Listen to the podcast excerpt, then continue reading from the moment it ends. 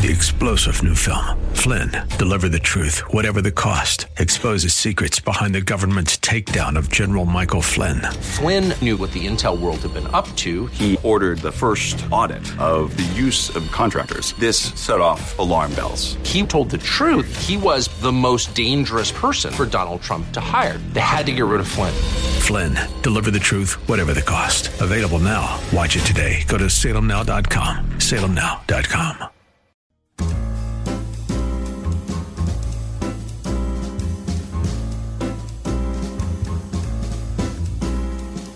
Welcome to another edition of The Ride Home with John and Kathy, live from the Salem Pittsburgh studios. And now, here are your hosts, John Hall and Kathy Emmons.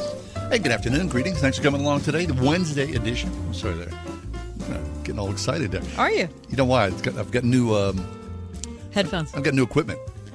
Wow. Mm-hmm. So you can hear me so much better than you could yesterday? I feel like I'm in It's a, um, you know, like one of those soundproof rooms. You know how you're in there? You ever been- you ever been in a soundproof room? I mean, this is a soundproof room. It's a radio studio. I'm pretty sure we're in it every day. I forgot Have about you that. ever been in a soundproof room? Hello. Can anybody hear me? Is this soundproof? Oh my god. Yeah. Sorry. Okay. Yeah. But you know what I'm saying. yeah. Of course, you know what I'm saying. Yeah. Well, I've got these new headphone covers on, and uh, it's made a marked difference I'm thrilled to In- hear it. I mean, what a in the sound, but not necessarily in my brain. right. That's and therein lies the problem. Hey, Kathy, you as an alumni at the University of Pittsburgh may be interested in this. Okay, so on campus at uh, every college, there are college groups, right? So uh, just let's take Pitt. Okay. Uh, student organizations, Pitt Vets, which is a student veterans group, or Pitt Panth Ears. It's a group dedicated to spreading information about hearing loss and balance disorder Oh, okay. uh, Pitt Law Democrats, a political educational group.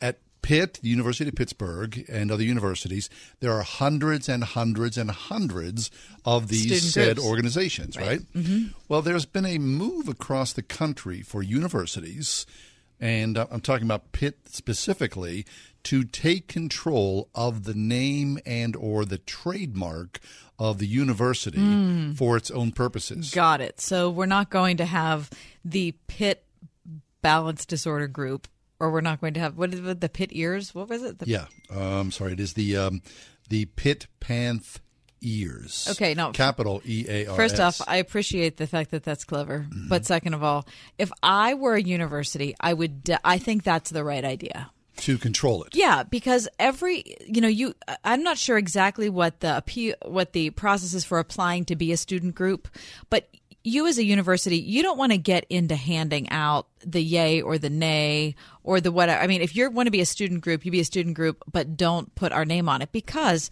you could have a political organization that you the, the school doesn't agree with, Right. or you could have a violent organization or some kind of racist organization Connected or whatever it is, and you uh, that you never even knew. You know, you didn't know what it was. Right. So Pitt is saying, in advance of the fall of 2020, they've sent this out months and months ago.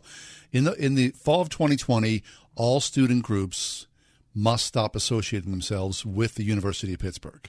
Okay, so they're just well, they can't by not associating. That means they can't use the name. Exactly right. You can't put the moniker on. Now, th- some groups can, obviously, like the Pitt newspaper, Right, the alumni, Pitt News, the alumni society, Right, the so- Heinz Chapel Choir. the student newspaper, like the Pitt News, yes, but um, the satirical comedy publication, the Pitiful News, no. No, So in some ways, there is going to be this little shakeout. Now it's interesting. I so Ohio. State. Now they you're talking about. I'm reading this article. Uh, Bill Schackner from the uh, PG today's PG. He mentions uh, Ohio State Mm-hmm. because Ohio State recently went to court to trademark the oh, Penn gosh, I State. dislike that. Penn State went to court. Yeah. and they are trademarking Happy Valley. Like any of us want that. No, no, no. That's this is big money involved here. Good. So you know when you look at look, how about uh, remember the So then, um, if you're going to slap Happy Valley on a sweatshirt, you're going to have to pay them. exactly right yeah. So these these have not been decided yet. The or Happy Valley. How But can you trademark the? Well, Ohio That's not gonna State. go. Ohio State's going to. I don't think that's make trademarkable. for it. No, right? you can't trademark the They word. call the. themselves the Ohio State. So I, Well, uh, so is Penn State? Are they going to trademark "We Are"? I don't know. I'd like, Pitt, to, is, I'd like to trademark. Happy Valley. That that's more realistic than the. how about Pitt uh, trying to trademark um, Sweet Caroline? That's stupid. I didn't. Is that a thing? No, it's no. not a thing. I'm just saying. How you about know what I mean? trademark H2P? H2P. All right, Uh-huh. hail to Pitt. Mm-hmm. Right, yeah. Anyway, so this is uh, making the rounds uh, across universities, and Pittsburgh. I think that's smart. involved. Universities need to cut, and any organization, I think, you know, they, they need to keep their, you know, wh- whatever their board of directors is controlling, that's what they have responsibility for. And they can't, you know, Right. Pitt has 30,000 students. There's no possible way that they can monitor every student group. You could also make a case and say, well, this is a public university supported by our tax dollars. So how dare you try to sort of put up this fence when I'm paying the way anyway? Yeah, but that would be the case if Pitt had decided not to let certain student groups be student groups. That's a different argument. So if Pitt comes out and says, you know what, you can't be a student group because you are. I don't Young know. Republicans Yeah, Club. the young, yeah, young Republicans can't be here. Then that would be a time when, territorial yeah, thing. for sure, and that would be a time for for a group to go in there and say, wait, this is a public institution, get out of here. Uh, apparently, you know, it's uh, sort of like Business 101. It's really what it is, it's just a, a lesson in brand protection. Right, right. And brand protection wasn't nearly as important until we got to Twitter and Facebook and Instagram when hashtags start trending and people start associating. I mean, H2P was never a thing until Twitter was around. Right. Well, though, I think often about the uh, the T-shirt vendor on Forbes Avenue. Forbes and Bigelow. You know that guy, Yeah, right? sure. That was a court case that went on for over a decade. Right. He was And he selling. won. Yeah. Did he win? Oh, yeah. I actually don't remember what happened. In Oh yeah, he's still there, and you know, I'm sure makes a very handsome living Right. selling discounted University of Pittsburgh T-shirts on that corner where his trucks exist. Now the whole thing was, well, you can't you can't set up shop and stay there permanently in front of a, a University of Pittsburgh property, Right. And he was saying, look, this that you don't own the city. right? And so Or in the sidewalk, so in the, the road. city, him, the University of Pittsburgh, they went to court, and uh, uh, he's still there, and I'm sure makes a very good living selling T-shirts. Doesn't it get depressing sometimes how long it takes to adjudicate matters? And so you kind of forget that the case is even out there. Right. Right? Speaking of, we talked about the 9 11 um, perpetrators who finally, if you can believe it, are going to be tried not this January, but the next January of January. 2021. Now you think, no, wait, wasn't that 18 years ago? Yes, it was. Talk about something that has taken a long time to wind through the courts. That's next week. Anyway, uh, Paul McNulty is going to join us. He was um, he was part of the Justice Department, and his position was to lead that investigation into, the 9/11 perpetrators. And he's going to join us in our show in just a couple days and talk about that from his perspective. That's right. Hey, we got a great show for you uh, ahead, if I do say so myself. So stick around, won't you please? It's the ride home with John and Kathy here on Word FM and WPIT Radio. We're going to talk about 40 Days for Life and our presence in front of Planned Parent abortion clinics. Stick around for that. That's next. 101.5 WORD. Playing Pittsburgh's favorite Christian music on the weekend. With the best new music. New, New music from Rend Collective. Your name is power. Your name is power over darkness. Believer by Rhett Walker. I am a believer. And Remind Me by Blanca. You better remind me, remind me.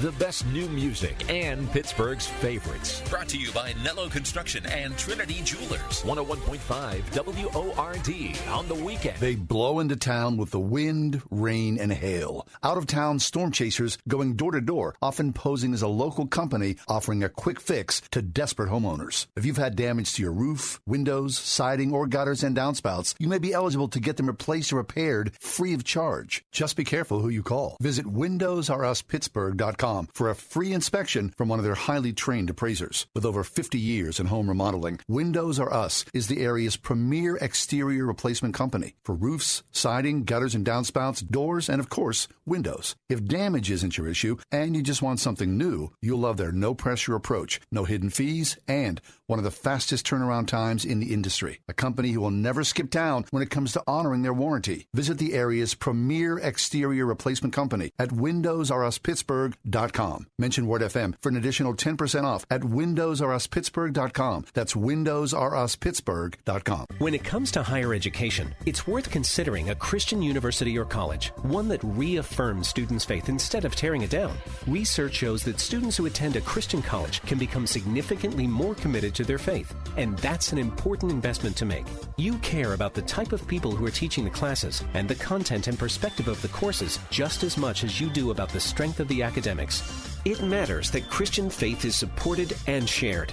Find out about many schools at once by attending the free Christian College Fair with representatives of colleges and universities from across North America. Start planning now. Take advantage of the opportunity to meet with representatives from top Christian colleges throughout the country. Learn about financial aid, scholarship opportunities, and more. Take your first step to a Christian college education at Orchard Hill Church in Wexford, Saturday, September 14th from 11 to 1. That's the Pittsburgh Christian College Fair, Saturday, September 14th at Orchard Hill Church in Wexford from 11 a.m. to 1 p.m.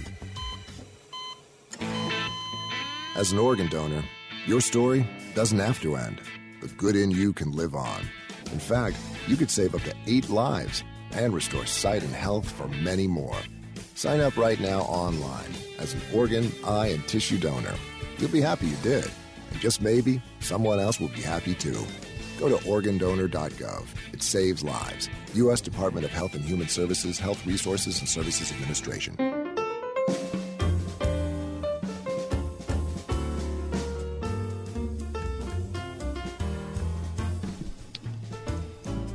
Pro lifers have spent decades now talking about the fact that every child is actually wanted, right? So if we could just convince young unmarried moms to carry their babies to term, that all the babies would be adopted, and that that's really the best thing. That's what God wants. It's the best thing for the woman, you know, on and on.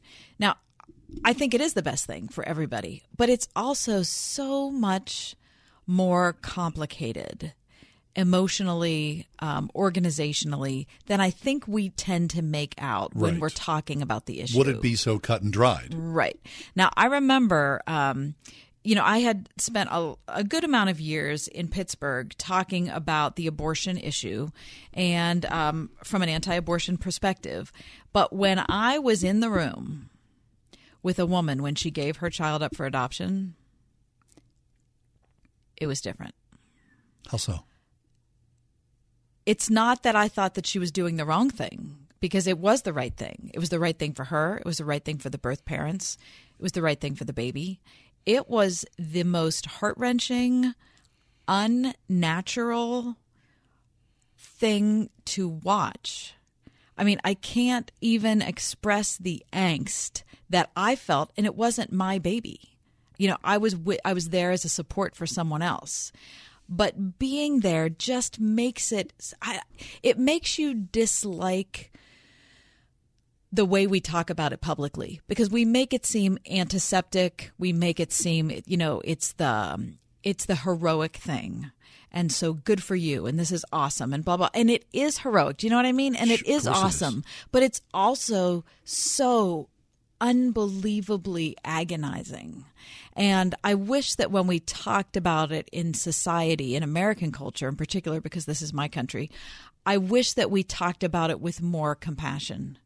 With more compassion for the birth parents, with more compassion for the adoptive parents. It's just a very hard thing. It requires a lot of support from community. And it's something that instead of being black and white, there's a lot of gray.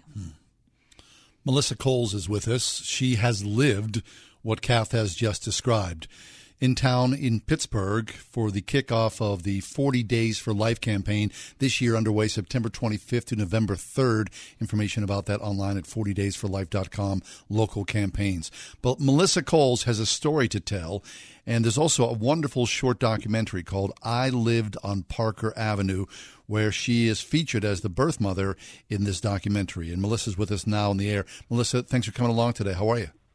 I'm doing great. How are you? Real good, thanks. Thanks for being with us here. We're excited to talk to you, and especially for your appearance here in the city of Pittsburgh. Thank you. I'm, I'm very looking very forward to arriving next week, and I'm getting very excited. Melissa, why don't you start off by telling your story um, as you want to share it? Um, how did it begin? How did this journey for you start? Well, how my journey started, I was 18 years old and I was just finishing up high school. And I was in my school bathroom as one of my girlfriends held my hair back and I was vomiting in the toilet and she jokingly said, "Oh my, I hope you're not pregnant." And I just kind of jokingly blew it off like, "No," you know. And um found out after being sick for a couple of weeks I took a pregnancy test and realized that I was indeed pregnant. And um that's kind of where my journey began. Very scared, young, young, young adult. And what did you think at that point? You you realized that you're pregnant. Do you have a relationship with the dad? Um, yes, I have a rela- I had a relationship with the birth father. We were actually together for um, 14 years. We were married seven of those years. So, um, you know, we stayed together throughout all that, and we tried to make it work after that. But um, we both ended up in, in different lives as as we grew grew older and, and grew up. Right. So, Melissa, in the story um, that you're telling, and from the film, I lived on Parker Avenue. There you are as a young girl, and you realize you're pregnant. Uh, I mean, really young, and so you decide, like a, like a lot of kids, the best thing to do is for me to go and and I'm going to rid myself of the baby. I'm going to go and have an abortion. But you walk past a, a group of protesters. You walk into the abortion facility. You lay down on the table. You're about to undergo the abortion, and then for whatever reason, of which I'm sure there were multiple reasons, you had a change of heart. Tell us about that moment. Did have a big change of heart. I, uh, as I entered the um, abortion clinic, and you got to remember this is 25 years ago when we didn't have Starbucks and mobile hotspots every five blocks away. So we didn't have resources at our fingertips like we like we do today. Right. So things were very very different back then. There were three big things that that helped me get off that table. Two of them I will share with you. One of them will not be revealed until I go to Pittsburgh next week, and I'm going to reveal it for the first time. Wow. So I'm a little bit nervous about that. But um, as I was walking in, one of the protesters yelled out, Your baby's got 10 fingers and 10 toes, and you're going to kill it. And that's, that has stuck with me my entire life. Hmm. I will never forget that. I'll never be able to thank her enough for those words. Hmm. Because up to that point, you probably didn't think of your baby as having 10 fingers and 10 toes. Like, you know, the narrative is it's just a blob of tissue. Oh, yeah. And at that time, we thought, well, you either had an abortion before it became a baby or you parented. Mm-hmm. And that's the key before it becomes a baby. It's a baby at moment of conception. What else did you think of when you were in the uh, exam room? Well, I was in the, I call it the silver room because everything in there was silver. There was no posters, no pictures, nothing on the walls, very cold, very evil feeling. And I'm laying there on this cold table, and I look over to the right, my head falls to the right, and I, I see all these instruments on top of this cart, and I'm thinking, man, that looks like something you see in a dentist office, but definitely not there for, for dental work at the time and no one was there to explain what anything was or what they were going to do or what any of the procedures were. And as I'm laying there, I'm all alone in this room, and I hear an audio voice, and it says, "Get up." I sit there for a second, and I hear it again. It says, "Get up. It's not too late." And I I just sat there frozen. I know I heard this. It was stern, loving, almost pleading with me to get up. So between that and what that protester said, and one other thing that I'm going to reveal in Pittsburgh Tuesday, that gave me the courage to get up off that table. Wow. God gave me the courage to get up off that table. So what? That sidewalk counselor gave me the courage to get off that table. And so then what? You walk out the door, and what did you do? So I walk out the door, and I'm actually scared because I'm still pregnant. Right. So I, I, I come out the door, and the protesters that were, some of them yelling some nasty things when I when I went in, were yelling at me when I left, calling me murderer, baby killer, and um, some other things. And I so badly wanted to say I didn't do it. I didn't do it to to anybody, just anybody. I wanted to share with anybody, and I was just too scared. So I just I got into my car and we drove away. Melissa, did anyone in the clinic say anything as you were leaving? No, not one person. From the, after I went into that clinic, I filled out a really quick form. I think it was one sheet. Maybe you flipped it over. I can't remember 100%. They take your money right away, of course, because that is the the big factor behind the this organization. So you know they get you in quickly. To rush, rush, rush. You really don't have time to think. They get you back to the room. I've taken this pill. I still don't know what the pill was to this day. They don't explain anything. So it, it it's just a cold, evil, cold, evil place. So 25 years ago, as you said, Melissa, the world's a different place than it is now. And for you to have that that voice in your ear and the courage to get up off the cold table and to walk back out across the gauntlet. What was that like then when you had to come clean and not only tell those people that you loved, but then the community at large, there you were, that girl who was pregnant, you were marked in a way. Um, you know, you can talk about it now, and I'm sure it was extremely difficult for you to go through those nine months plus. It it was a, it was a challenge. Um, I was probably 120 pounds soaking wet, so I I, I leave the I leave the abortion clinic, and I'm sitting there thinking, what am I going to do? And um, I, I think I, I think it was a UTI because everybody goes, well, why why how did how did you get connected?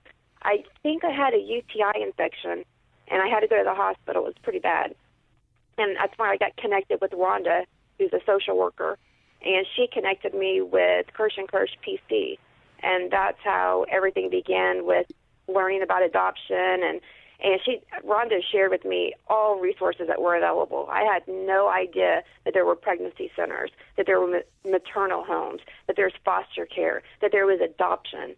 And when she mentioned adoption, I'm thinking, how can I just give my baby to someone? Mm-hmm.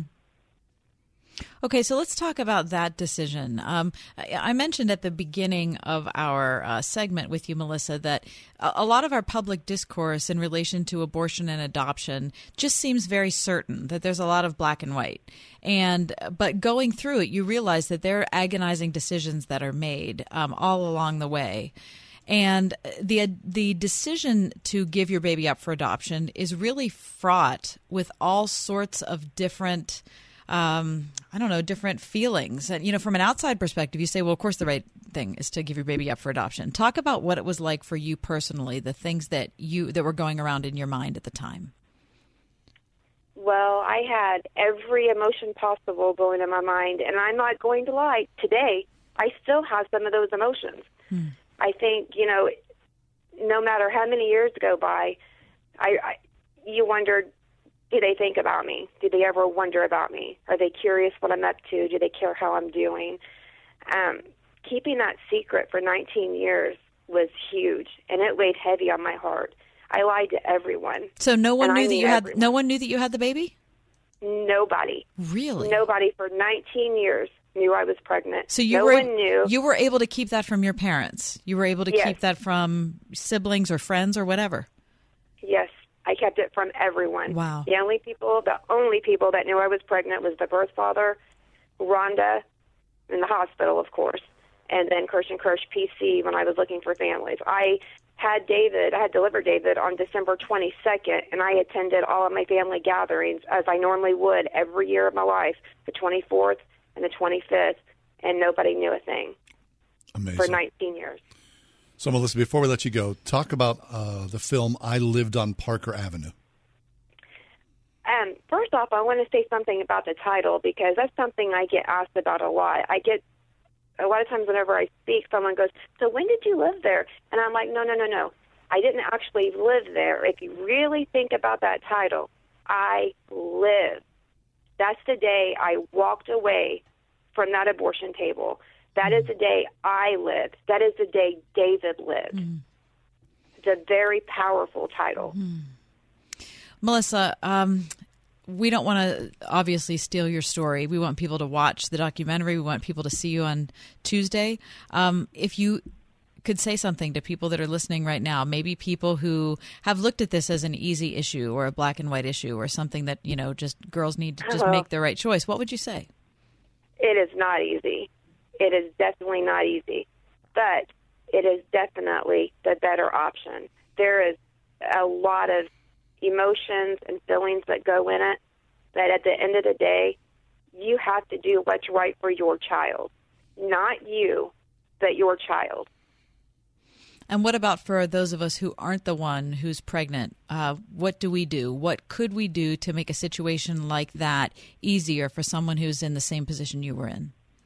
We just need to let people know they're not alone. Hmm. You're not alone in this. There are so many resources available. And now, with all of the ways that we have to communicate, my job now is to go out and explain these resources, share these resources so that everybody can look at me in the eye and say, Well, I didn't know. No, you knew. So I want to be able to share these resources so that everyone knows. I target eighth grade on up. And I've had people say, well, isn't eighth grade a little bit young? And I'm like, absolutely not. I know two girls right now, 14 years old, both pregnant. Melissa Coles, she is in town as the kickoff for 40 Days for Life in here the city of Pittsburgh and across western Pennsylvania. The campaign runs September 25th through November 3rd. Information online at 40daysforlife.com forward slash local Pittsburgh. Melissa, thank you so much for sharing your story. And um, I hope so many people are changed by what you have to share on Tuesday. And um, I hope it makes a difference for people, a day to day real life difference. Thanks for being here. Thank you so much. And I will see you Pittsburgh Tuesday. Very nice. Melissa Coles in town, as she says, Tuesday. Check it out online, 40daysforlife.com forward slash local Pittsburgh. 40 Days for Life. This is Chris Abernethy of Abernethy and Hagerman. You don't want the government deciding what happens to your estate or how much they will take. At Abernethy and Hagerman, estate administration is the heart and soul of our practice. We have the experience to help not only plan, but administer your estate properly, to protect your assets, minimize taxes, and ensure that your inheritance gets to the ones you love. Decide for yourself. Abernethy and Hagerman. Legal help that lasts a lifetime. Visit a-h.law. They blow into town with the wind, rain, and hail. Out of town storm chasers going door to door, often posing as a local company offering a quick fix to desperate homeowners. If you've had damage to your roof, windows, siding, or gutters and downspouts, you may be eligible to get them replaced or repaired free of charge. Just be careful who you call. Visit WindowsRUsPittsburgh.com for a free inspection from one of their highly trained appraisers. With over 50 years in home remodeling, Windows R Us is the area's premier exterior replacement company for roofs, siding, gutters and downspouts, doors, and of course, windows. If damage isn't your issue and you just want something new, you'll love their no pressure approach, no hidden fees, and one of the fastest turnaround times in the industry. A company who will never skip town when it comes to honoring their warranty. Visit the area's premier exterior replacement company at WindowsRUsPittsburgh.com. Mention Word FM for an additional 10% off at WindowsRUsPittsburgh.com. That's WindowsRUsPittsburgh.com. Pella has done it again. With our brand new lifestyle series, Pella can customize window replacement solutions room by room. Imagine bedroom and bathroom windows with shades between the glass, a room darkening experience for sleep in one room, and beautiful privacy in the other. Pella Lifestyle Series is the number one performing wood window and patio door. Right now, get 50% off installation or 18 months, no payments, no interest. Call 888 77 Pella, PellaPittsburgh.com. They're not in it for the money. They don't do it for the fame. It's certainly not about the fringe benefits. No, for a Christian teacher, the real reward is found in the everyday triumphs of a child as they learn not only about their world, but discover their unique place in it. This is how love inspires learning. Visit pittsburghchristianschools.net. Education for mind and soul. pittsburghchristianschools.net. You know what today is? It's the day you stop paying full price for gas. Get the Easy Pay card at Circle K and save 30 cents a gallon on your first 100 gallons. Then save 6 cents a gallon on every fill up after that. Sign up in store and visit circlek.com slash easypay for more details. I've been searching for ways to grow deeper in my faith and strengthen my daily walk, and I found it at crosswalk.com. From Bible study tools to Christian living articles, devotionals, movie reviews, to marriage and finance articles, well, you get the idea. Crosswalk.com also has a great online community of Christians just like me. With everything just a click away, it's like having a trusted friend, teacher, and mentor right here at my desk every day. Crosswalk.com, the intersection of faith and life.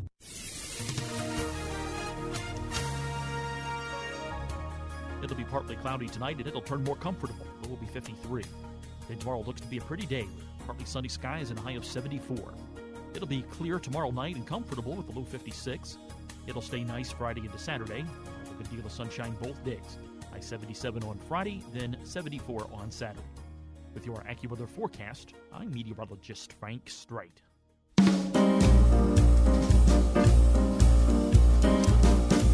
might want to think two or three times before you say, I'll have fries with that. It's a story today um, about a teenage boy who subsisted primarily on junk food. Now, this is true. This is, sounds crazy, though, but it's true. A boy who existed on junk food, he went blind from his poor diet, according to a new study. A 17 year old kid who lives in the UK first went to the doctors at the age of 14 complaining of tiredness. Says a, publication, the Annals of Internal Medicine wrote in a study abstract. By the time the doctors discovered that nutrition was the probable cause, his vision was irrevocably damaged. Though he was a self described fussy eater, the teen was healthy in all other respects and he wasn't on any medication. Tests showed he had a form of anemia and low vitamin B12 levels. However, it didn't end there because from the age of 14 to 15, he had hearing loss, vision symptoms. Doctors could not find a cause. Two years after that, he was 17 and legally blind. That's when the doctors discovered a severe vitamin, vitamin B12 deficiency, low copper and selenium levels, high zinc levels, and markedly reduced vitamin D and bone mineral density. He said uh, he revealed to the doctors his diet consisted primarily of Pringles, French fries, white bread, and occasionally some processed meat like ham or salami. Two billion people around the world have uh, deficiencies in micronutrients. This is the first time ever something like this has been seen in the annals of modern medicine in a developed country. Isn't that shocking? So no indication of what his familial situation was Mm. or who was helping him make They don't talk about choices. parents or anything like that in this article. This is um, from the New York Daily News. Teresa Brain is the uh, the reporter. Well, you know, just yesterday in our five o'clock hour, we were talking about uh, discipline and choices, and I, I was uh, saying that I heard a woman speaking about how young people decide what to eat yesterday morning. And she was talking about how, in all of our efforts to educate people with the food pyramid and all the blah, blah, blah, blah, blah, what we really need to do is to just set children loose and for them to follow their inner voice.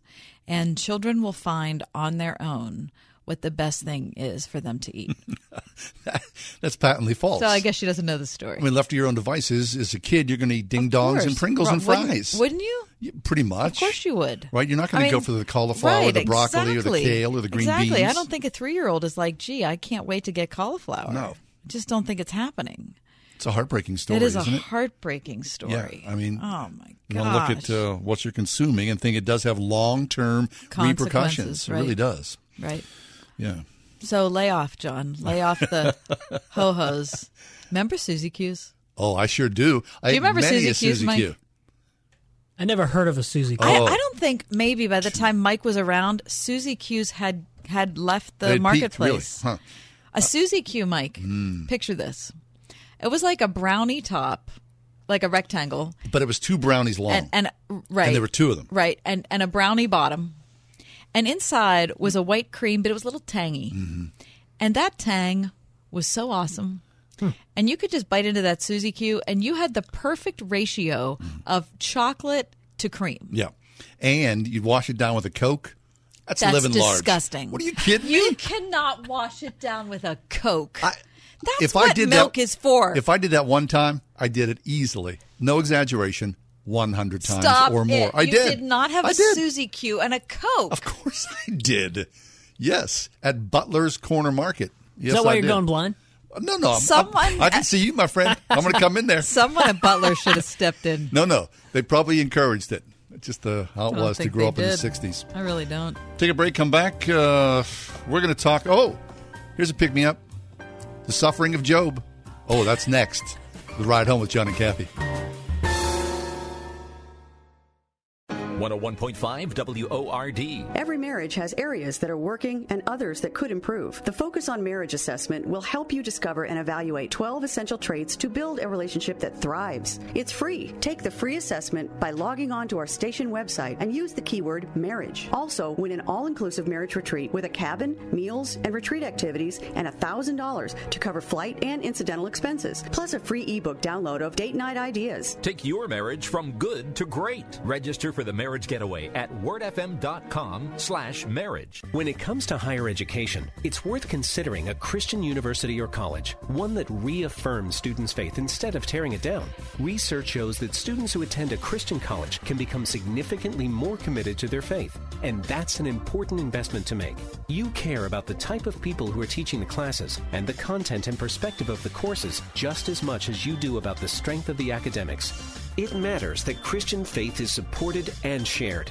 Find out about many schools at once by attending the free Christian College Fair with representatives of colleges and universities from across North America. Start planning now. Take advantage of the opportunity to meet with representatives from top Christian colleges throughout the country. Learn about financial aid, scholarship opportunities, and more. Take your first step to a Christian college education at Orchard Hill Church in Wexford, Saturday, September 14th from 11 to 1. That's the Pittsburgh Christian College Fair, Saturday, September 14th at Orchard Hill Church in Wexford from 11 a.m. to 1 p.m. You've all helped build My Pillow into the amazing company that it is today. Now, Mike Lindell, the inventor and CEO of My Pillow, wants to give back to word listeners everywhere. You can get deep discounts on all My Pillow products if you go to mypillow.com right now and click on the new radio listener specials. Now you can get deep discounts on My Pillows, mattress toppers, bed sheets, and so much more. There's even a great body pillow, perfect if you happen to be a side sleeper. Regularly $89.99, but with the promo code WORD, you can get one today for only $29.99. Remember, all My Pillow products come with a 60-day money-back guarantee and 10-year warranty. It's My Pillow's way of saying thank you for all your support. Just go to mypillow.com, click on the new radio listener specials, and get deep discounts on all My Pillow products, including the body pillow for only $29.99. Enter promo code WORD or call 800-391-0954 for these great radio specials. That's 800-391-0954 or mypillow.com. Promo code WORD. RPTS, the Reformed Presbyterian Theological Seminary in Point Breeze, presents the 2019 Westminster Conference, Friday, September 13th through Saturday, September 14th.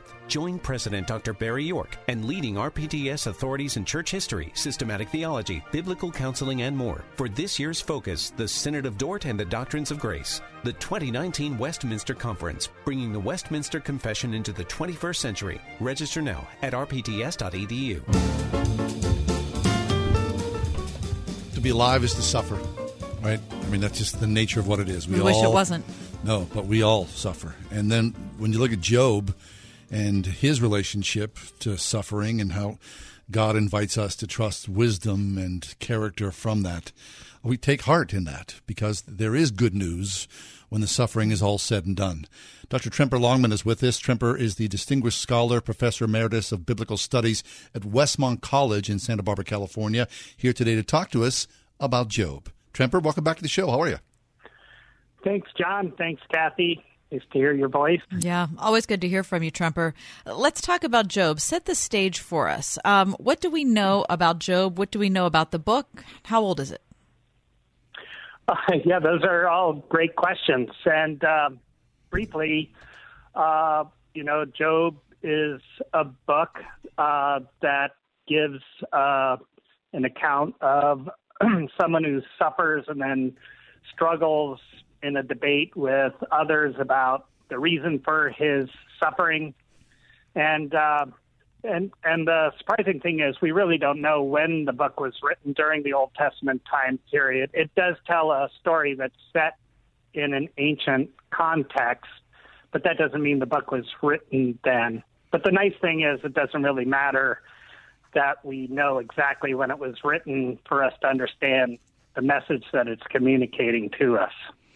So it's a story. Um, it's a story of one man and uh, a couple friends who thought they were trying to help, um, and uh, con- conversations with God, observations of the world. Um, what do you see? What's the best way for a first timer to look at the book? Sure, that's a great question. I think when you read the book, you should understand that the primary question of the book is who is wise? Where can I find wisdom? And uh, and the suffering of Job uh, is, of course, a very important element to it, but it's not really a book about suffering. Uh, the suffering of Job is the occasion to talk about the question, who's wise? And then you have these long chapters of debate and discussion, uh, which are trying to, uh, where, where Job and the three friends, and then eventually this figure, Elihu, is uh, they're setting themselves up as wise men who are able to diagnose Job's problem and then to uh, offer a remedy.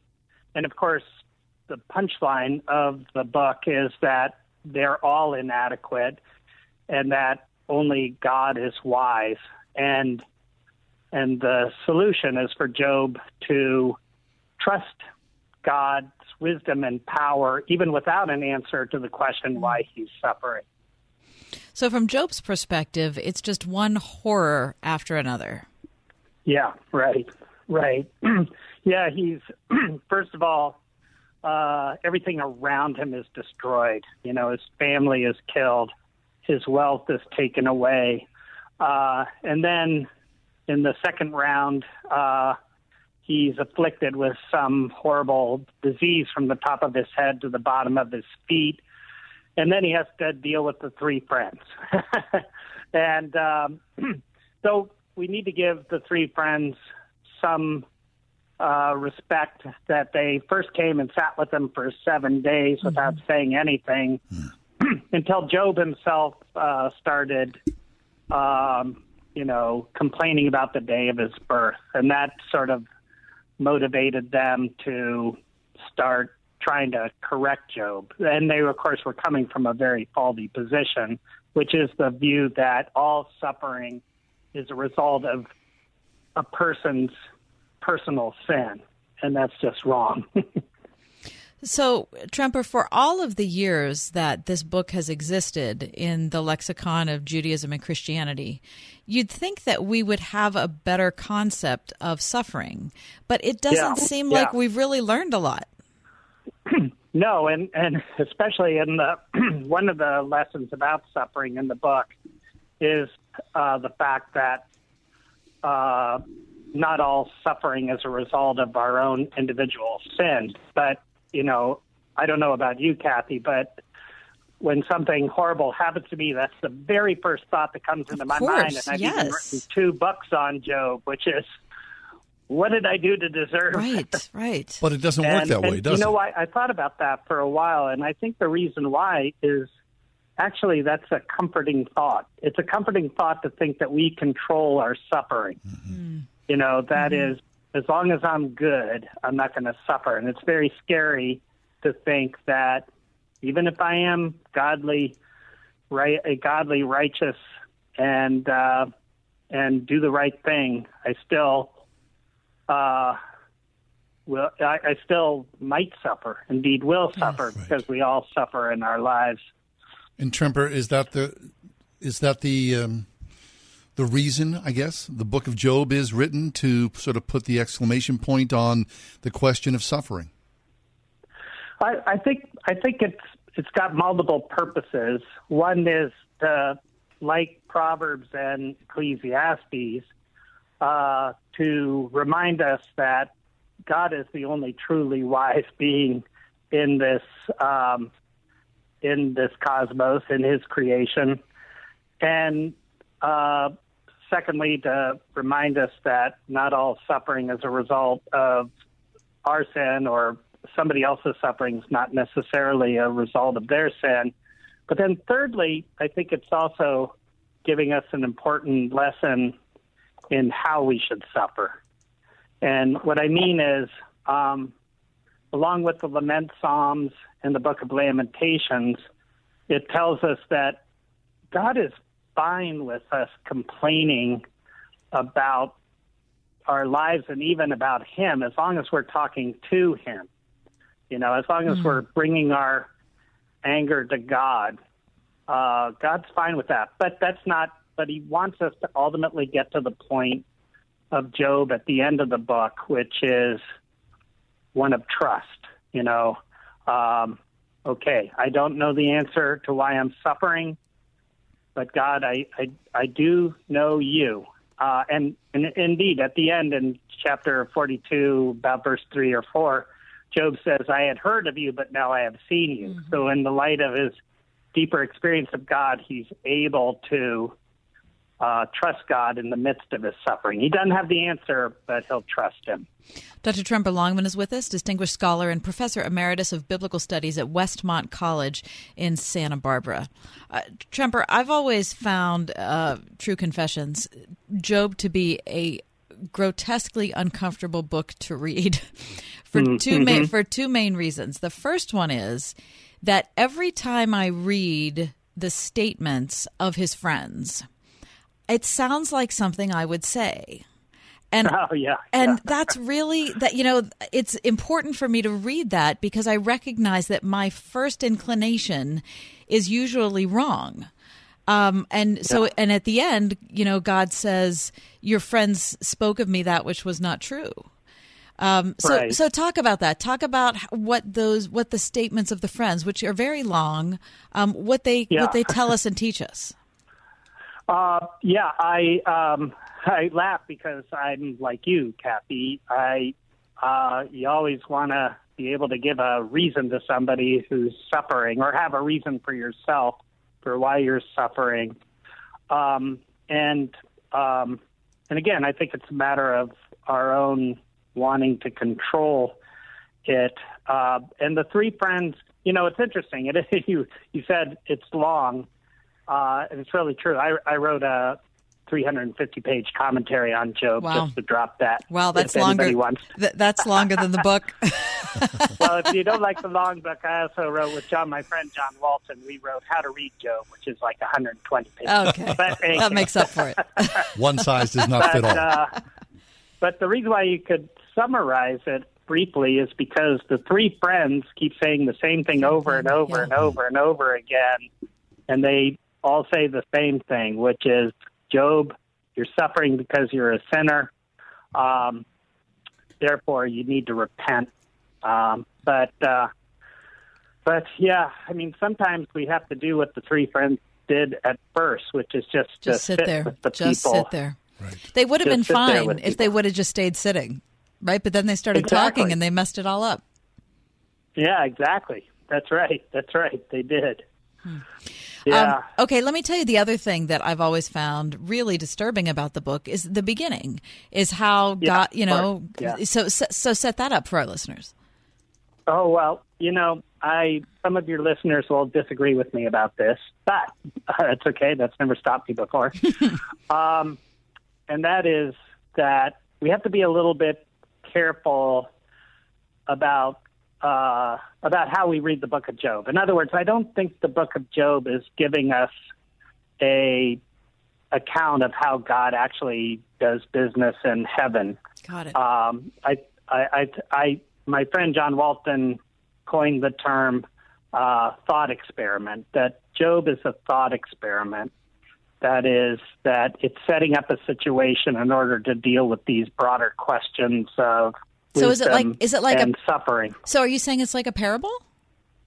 Well, it's like a parable. I'm not, I'm not sure. I mean, again, parable is a fine term in Right. that it is a, um, it's a, uh, a you know it's not a historical book, uh, and that's communicated to us in many ways, including the fact that it's in this highfalutin poetry. You know, Right. uh, people didn't people didn't sit around talking And talk that way. poetic, yeah. And so, um, and there are a whole bunch of other signals that that this is not intending to be uh, history. So, so we should be very careful to read the book to say this is how God operates in heaven. And then the other thing, and this is also I found as I lecture on the book of Job, the controversial question, though I will make the claim that 95% of biblical scholars, including uh, including evangelical scholars, agree with me about this. That the Satan is not the devil. Okay, so uh, it's the Satan uh, in the Hebrew, which means the accuser, and uh, you can consult my commentary to get the details. But Okay, no, um, wait, Tremper. I but got, re- I got, Tremper. I got to cut you off for time reasons, which is, which is Oh, yeah, sorry. completely wrong. But I'm very sorry. But this is where we're going to pick up next time because I have to hear more good. about We'll that. do it. Okay, it's Dr. Tremper Longman, Distinguished Scholar Professor Emeritus of Biblical Studies, Westmont College, Santa Barbara, California.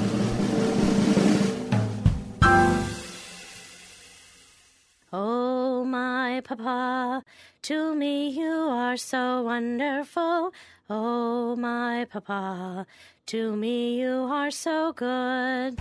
Does that song bring back memories of days gone by and sage folks in our lives? Hi, this is Marcia from the Spring House, and we love remembering the olden days. We also love honoring these dear folks in our lives at the upcoming Grandparents' Day ham and turkey dinner at the Spring House. It's the second Sunday in September, and we'll be featuring our own hickory smoked ham, roast turkey, real mashed potatoes, and all the fixins. In our family, my mom and dad are so great at making each of their 19 grandchildren feel like the favorite. Do you know some special folks like that that you'd love to honor? Bring them to the Springhouse Country Store and Dairy Farm for good old fashioned eating. Check out springhousemarket.com for more details or give us a call at 724 228 3339. Looking forward to seeing you at the Springhouse in 84 PA. At Extreme Car and Truck in Bridgeville, find extreme accessories for all your dirty jobs like hauling landscape supplies. Protect your vehicle with spray on bed liners, tonneau covers, WeatherTech floor liners, and more. Say goodbye to dirt and grime inside and out with extreme detailing. Plus, lift kits, electronics, and remote starters. Always a favorite. Extreme Car and Truck in Bridgeville for the extreme in all of us. At extremetruck.net. When wet weather is on the way, keep it dry inside with J&D waterproofing. Water seepage and a sinking foundation can cause major structural damage if left untreated. Joe Belanti and the team at J&D Waterproofing have the experience to correct your water problem with over 72 years in the industry. Call the Tri-State's premier waterproofing company now at 1-800-VERY-DRY for a free estimate and big savings on all waterproofing services for a limited time. J&D Waterproofing, 1-800-VERY-DRY. Hi, I'm John Henne from Henne Jewelers. Since 1887, my family has helped people celebrate the most memorable moments in their lives.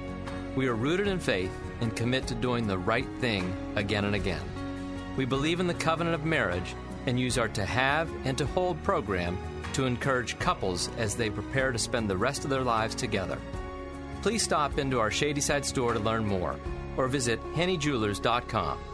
Henne Jewelers, your jewelers for life. Providence Presbyterian Church, Washington Alliance Church, Bethlehem Lutheran Church, St. John the Baptist Church, Impact Christian Church. the Bible Chapel, What do all these churches from various denominations have in common?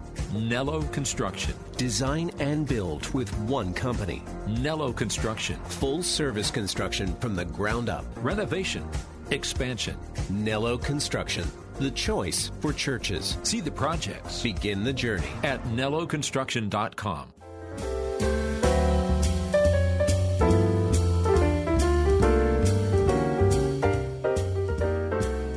I think all of us are well acquainted with um, different festivals in and around WPA, right? Well, we just talked about last week the uh, Little Italy days. Oh, right. Little Italy Yeah. days in Bloomfield. German festivals, Yeah. all that, right? I love the all Greek that stuff. festivals. The Greek food festival. Are Oh, you kidding yeah. me? I missed it again this so year. did I. I can't believe. Why didn't you tell me, Mike?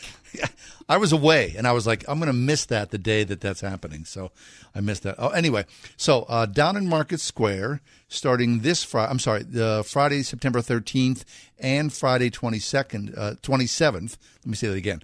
Friday the 13th of September and Friday the 27th of September in Market Square, World Square Night. Hmm. And apparently, this is going to feature um, a new diversity of um, what person who has come to the city of Pittsburgh um, Uzbekistan, Nepali, Bhutanese. Um, Latino communities. Hmm, so it's not going to be your classic Italian, Polish, No. Romanian, Croatian. newer immigrants, and that's going to be showcased with music, of course, food, uh, dancing, poetry, all kind of things. Uh, it starts at uh, five o'clock, runs to eleven o'clock on those Friday nights. That's fun. So that'll be kind of like the Christmas thing they do in Market Square. Exactly, I wonder if there'll be little booths like that. Yeah, World Square Night. It celebrates international community at a party in Market Square. Is anyone going to judge me if I bring my own pierogi? Please don't. No, you can't do that. I can. No, no. I'm Polish. I you am need who some, I am. Bhutanese food. I bet Bhutanese have something like a pierogi. Sharing the word that changes the world. 101.5 WORD FM, Pittsburgh, a service of Salem Media Group. With SRN News, I'm Keith Peters in Washington. National Weather Service meteorologist John Quagliaro says Hurricane Dorian is headed north from Florida, parallel to the coast. Dorian remains a Category 2 hurricane with winds of 105 miles per hour as it lifts northward off the east coast of Florida. The center of Dorian will pass very close to the South Carolina coast Thursday into Thursday night and is expected to remain a dangerous hurricane. Charleston Mayor John Tecklenburg says they're expecting even more water in the streets than during the last two major storms. At 1:11 a.m. Thursday early morning, the tide is projected to be at 10.3 feet. Now, in Irma, it was 9.92 feet, and in Matthew, it was 9.29 feet. On Wall Street, the Dow by 237 points. This is SRN News. The Ride Home with John and Kathy, driven by Colussy Chevrolet, serving the Pittsburgh area for over 100 years. Are you self employed or own a business and have a debt of more than $10,000 to the IRS or haven't filed taxes in over two years? Pay close attention. With a call to Oxford Tax Partners, you will find the solution to your worries. 888 512 5281. The consultation is free. 888 512 5281. I thought a payment plan was the only option with the IRS until Oxford Tax Partners settled my tax debt completely. Call 888 512 5281. If the federal or state authorities have taken aggressive action against you or your business, Oxford's team of tax attorneys will help you settle your debt every step of the way. Oxford Tax Partners has helped clients in all 50 states, including many in your area. Call today and in addition to your free consultation, save $600 in services. 888 512 5281. With Oxford Tax Partners, say goodbye to tax worries and hello to greater financial freedom. 888 512 5281. 888 512 5281. This is Jay Hagerman of Abernathy and Hagerman. Upon your passing, you wouldn't want a judge to decide who raises your children or how your estate gets divided. It is important to review your estate planning documents to ensure they protect what matters most. At Abernathy and Hagerman, we will work with you to establish an estate plan that nominates a guardian for your minor children and that your assets are used for your family's benefit. Judge for yourself. For legal help that lasts a lifetime, visit a-h.law. How does Eden Christian Academy prepare students for success? Through education that ignites the mind and inspires the spirit from pre K through 12th grade. Through 47 state certified full time teachers and opportunities in sports, the arts, and service to the community. With results like SAT scores 200 points over the national average. Schedule a tour at any of Eden's three North Hills campuses and see what the area's largest non denominational Christian school has to offer at EdenChristianAcademy.org. A humanitarian crisis is unfolding just off our shores. I don't always eat. Sometimes I'll go the entire day without finding anything. Sometimes two days. Years of drought have led to starvation and famine. I don't have much to give them. Sometimes I don't have anything to give them. 101.5 Word FM and Food for the Poor are teaming up to provide life saving food and water for starving families in Haiti. And with your help, we can bring answers to prayers. So again, I say, God, give me what you can. If I pray to you every day, maybe one day you will deliver us. Your generous gift of just $80 will provide food for a year and water for life for one suffering Haitian child. A gift of just $27 a month for the next year would provide for a family of four. Just dial pound 250 on your cell phone and say hope. Dial pound 250 and say hope. Or click the red Saving Starving Families banner at wordfm.com.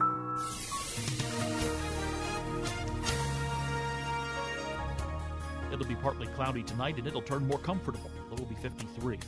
Then tomorrow looks to be a pretty day with partly sunny skies and a high of 74. It'll be clear tomorrow night and comfortable with a low 56. It'll stay nice Friday into Saturday. A good deal of sunshine both days. High 77 on Friday, then 74 on Saturday. With your AccuWeather forecast, I'm meteorologist Frank Strait.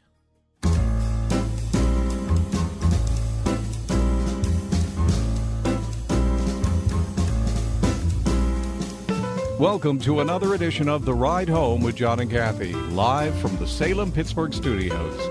And now, here are your hosts, John Hall and Kathy Emmons. Hey, good afternoon. Thanks for coming along. The Wednesday edition. It's one of these weird holiday weeks. I love it. I'm not quite sure what day it is. Four day week. Right? What day is this? I advocate it. You do? Uh, yes. Four day week? I think it's a great idea. Do you know how people who work in the healthcare profession, particularly nurses, Mhm. um, but I'm sure it affects a lot of people in healthcare, can choose to work four long days, like 12, four 12 hour days. Right. And then they have three days off You, you would do that. in a hot minute, wouldn't you?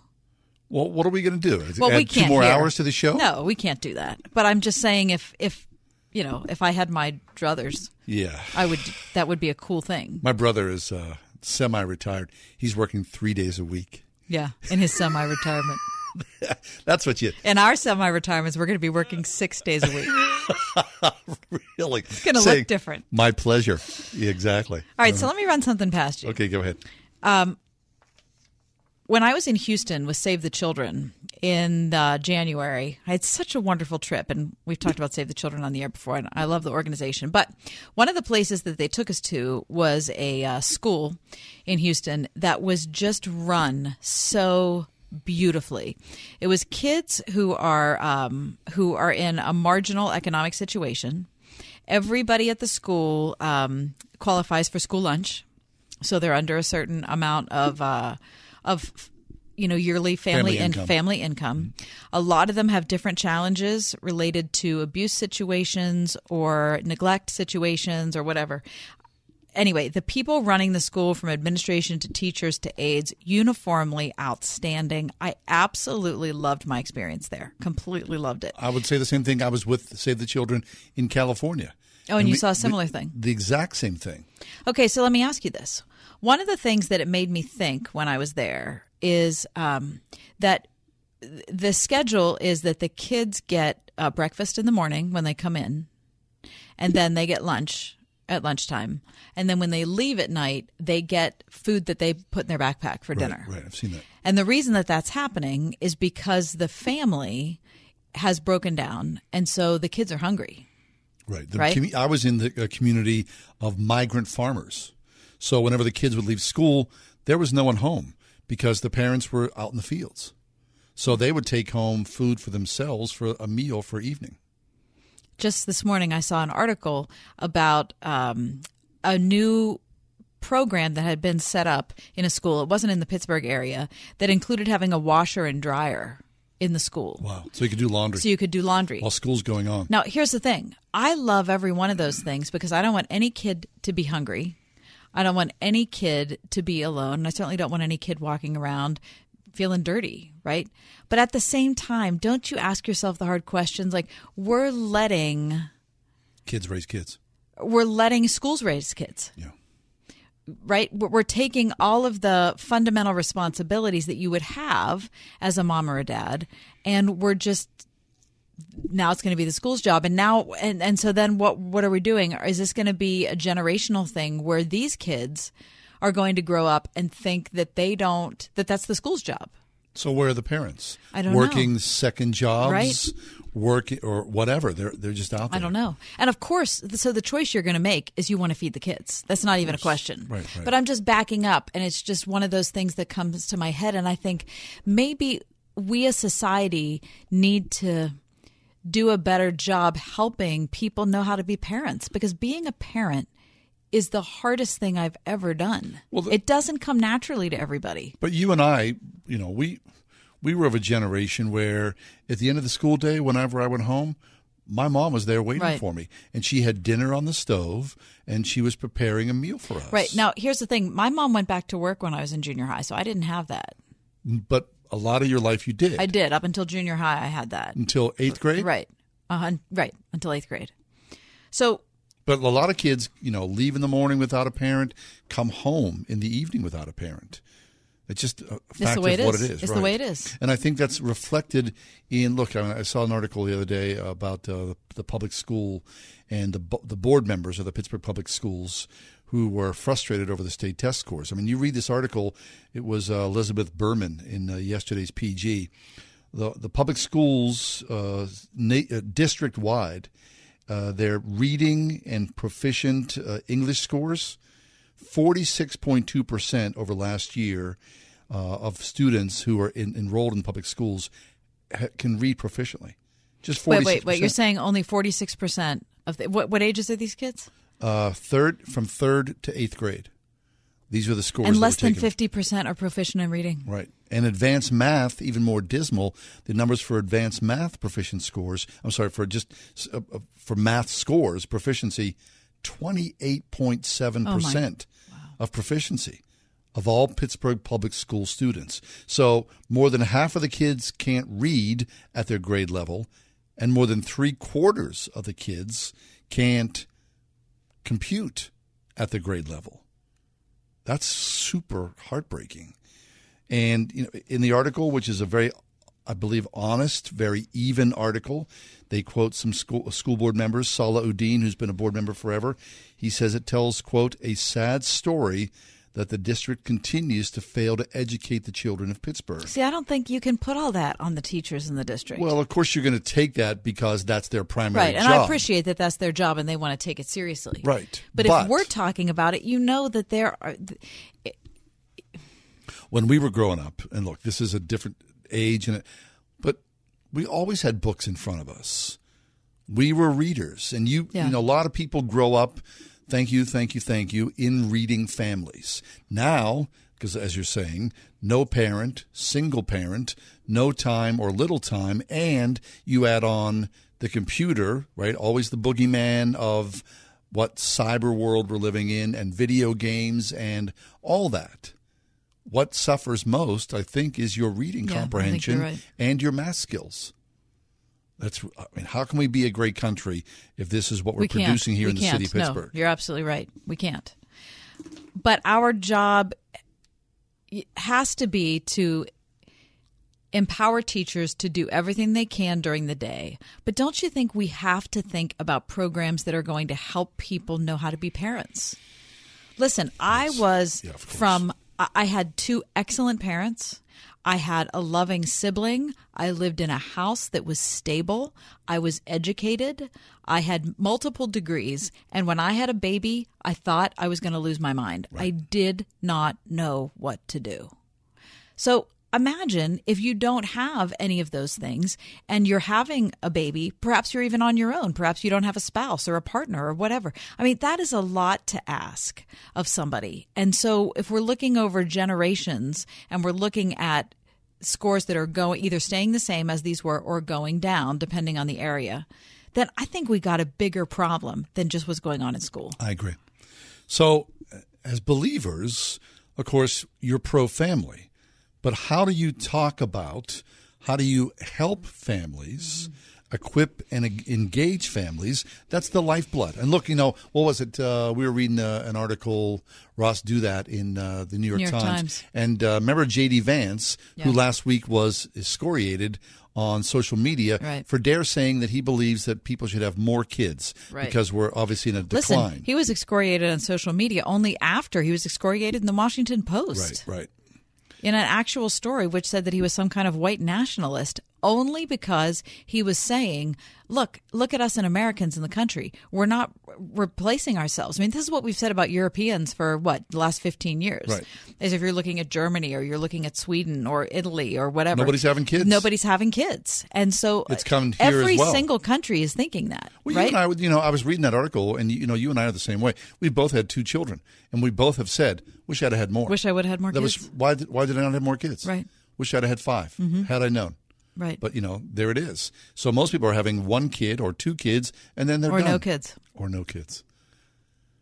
Anyway, God bless the Pittsburgh Public Schools Yes, and empower the your board and the empower teachers. your teachers, encourage your teachers, and at the same time, if you know people who are new parents, help them out. Yeah. It doesn't come easily. It did not come naturally to me, so reach out. Dean Weaver's with us from Memorial Park Church.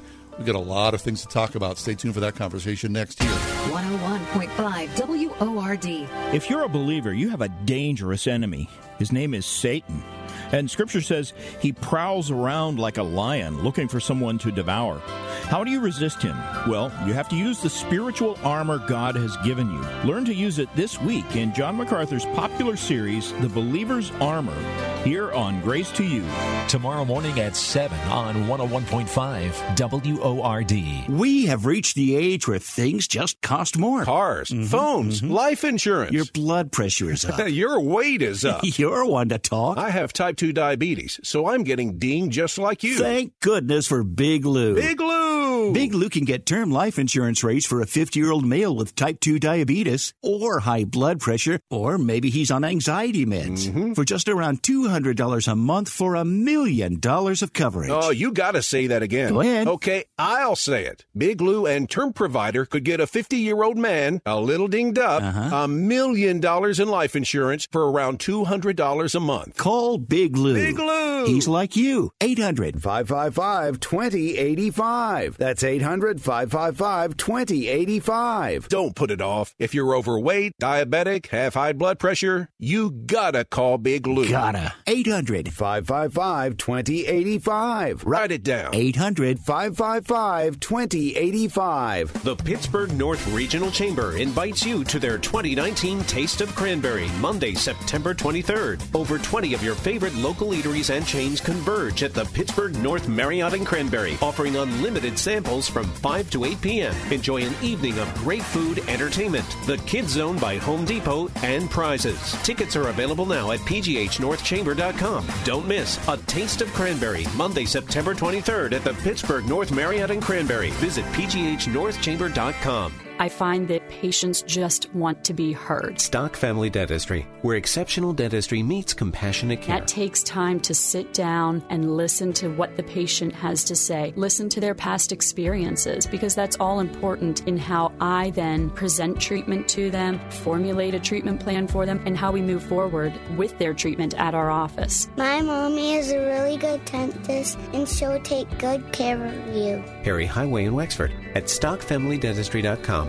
What you want is awesome new flooring at a great price. What you don't want is to spend hours at a showroom looking for it. With at home flooring, you won't have to. At home flooring is where awesome happens. And their family's been bringing awesome straight into Pittsburgh homes with top quality hardwood, tile, carpet, and vinyl for over 50 years with their free shop at home experience, along with great selection and professional installation. So forget the showroom and schedule a little bit of awesome instead. Visit athomeflooringpgh.com.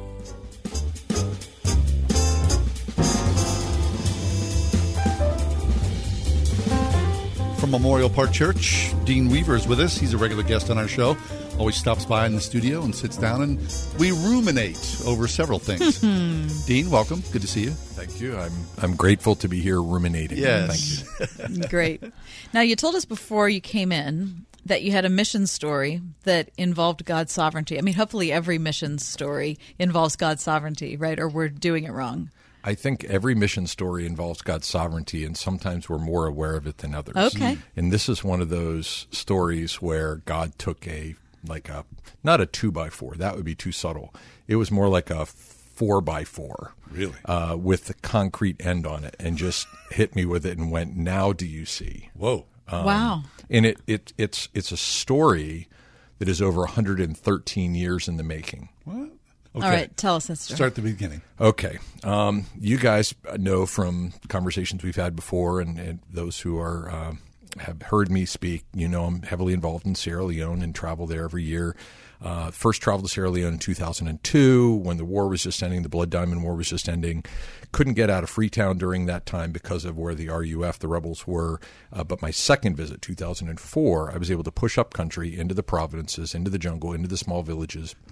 And my host was a guy named Saidu Kanu. He's the uh, uh, World Hope uh, director for Sierra Leone, a Wesleyan Methodist outreach and he took me up into the into the provinces where most people were not going at that time. And as we were going up to the provinces, he said, "Would you like to stop and visit the graveyard of some of the early missionaries to Sierra Leone after the abolition of slavery and so forth?" I said, "Oh my gosh, yes, I would. That would be uh, yes, I'd like to see that."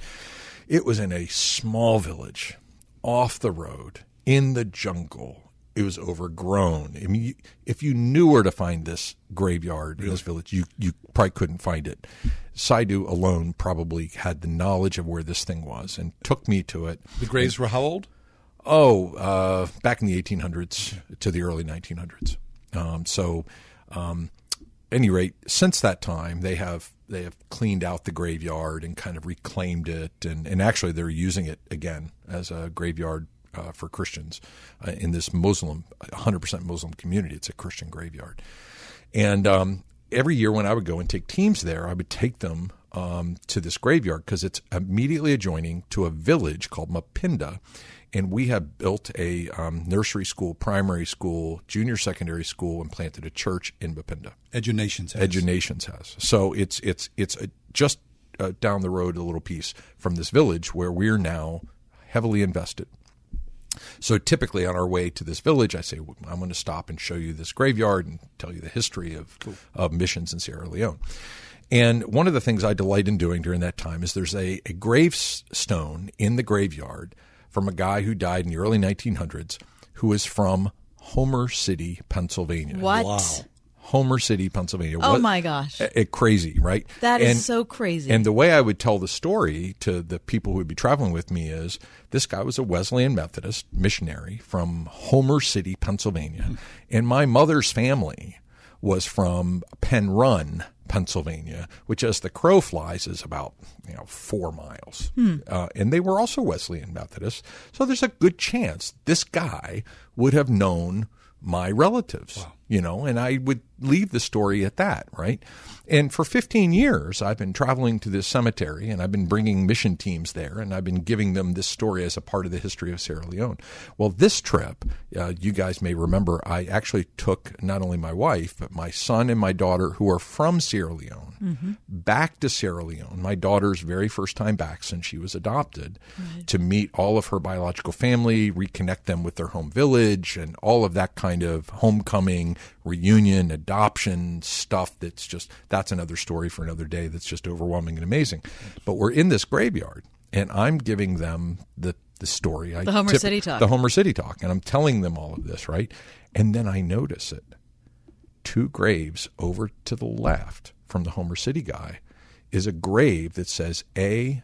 Marie Stevens, died in 1906. And it hits me. Oh my goodness my mother's grandmother was a Stevens. And I come home from the trip and I spend 72 hours of feverish genealogical online research only to find out that Anna Marie Stevens, Wesleyan Methodist missionary who is buried in the Mapinda graveyard where I have helped to build a school and plant a church, is my great grandmother's first cousin. Wow. Is that right? I had to go to Buffalo, New York. It's 20, let's see, 17 years ago to meet people who would take me to Sierra Leone to adopt two children that would start a ministry building schools in villages and we built a school in an obscure little village in the middle of no place, Podunky, no place, in the middle of Africa, off a beaten path for an overgrown cemetery to find that I literally have been going there not only for 15 years and have built 15 schools with 3,000 students, Christian schools and Muslim villages, planted six churches. Just earlier that week, I had preached in a village and 30 Muslims had come to Christ, and the next morning took them down to the river and baptized them.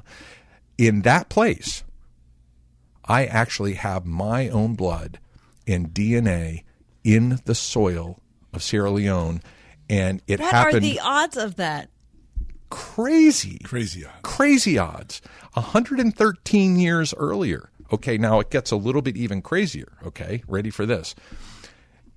I realize in in as I'm discovering all of this that um, we have a teacher, a wonderful, lovely teacher in our Mapinda school, whose name is Anna Marie Conte. So I Facebook message her. I said, Anna Marie, how did you get your name? And she said, Well, I'm my aunt named me, and I'm named after a Reverend Miss. And I said, What's a Reverend Miss? It's a missionary. It's a Christian woman who devotes herself to full time Christian service who never has a family or children. And so you're was- telling me that this teacher in that school is named after your cousin? Stop it. Craig- 106 years apart. Okay. So, and I discovered this, and then this is going to sound like I'm going over the top here. I discovered this because as soon as I discovered this, my first instinct was I didn't want to call my mom Yeah. and tell her this. And then, of course, I realized, no, my mom passed away. And then I go, no, no, my mom passed away five years ago to the day that I discovered this. And then I had this picture. I literally had this picture of my mom in heaven.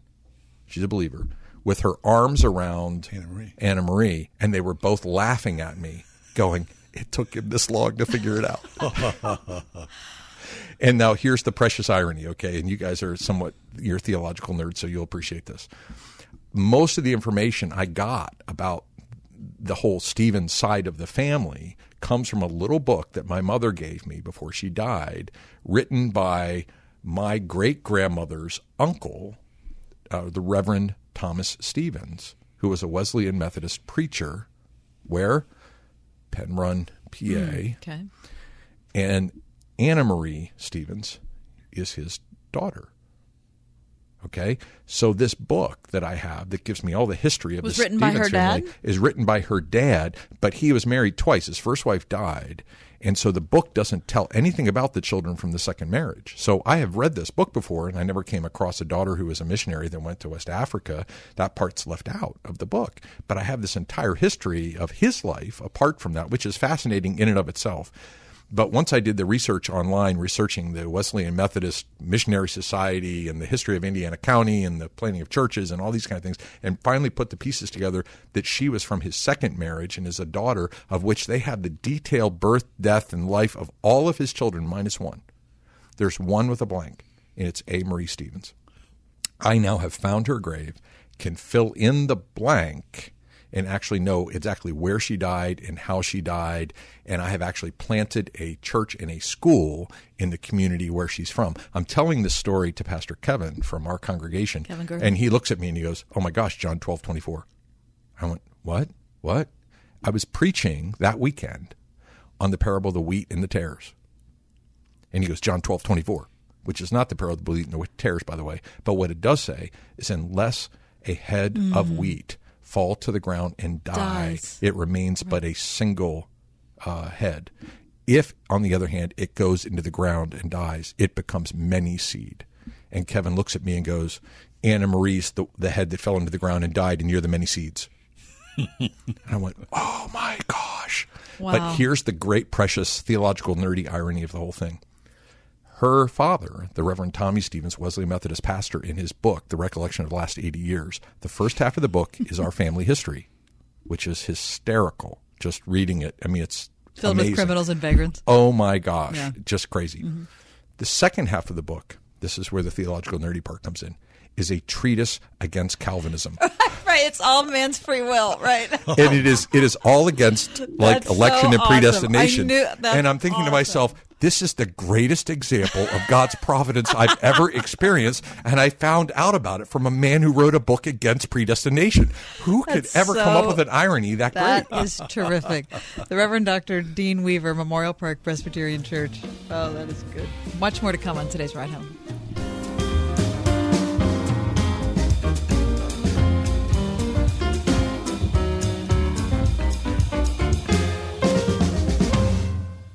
Providence Presbyterian Church, Washington Alliance Church, Bethlehem Lutheran Church, St. John the Baptist Church, Impact Christian Church. the Bible Chapel, What do all these churches from various denominations have in common? Nello Construction, Design and build with one company.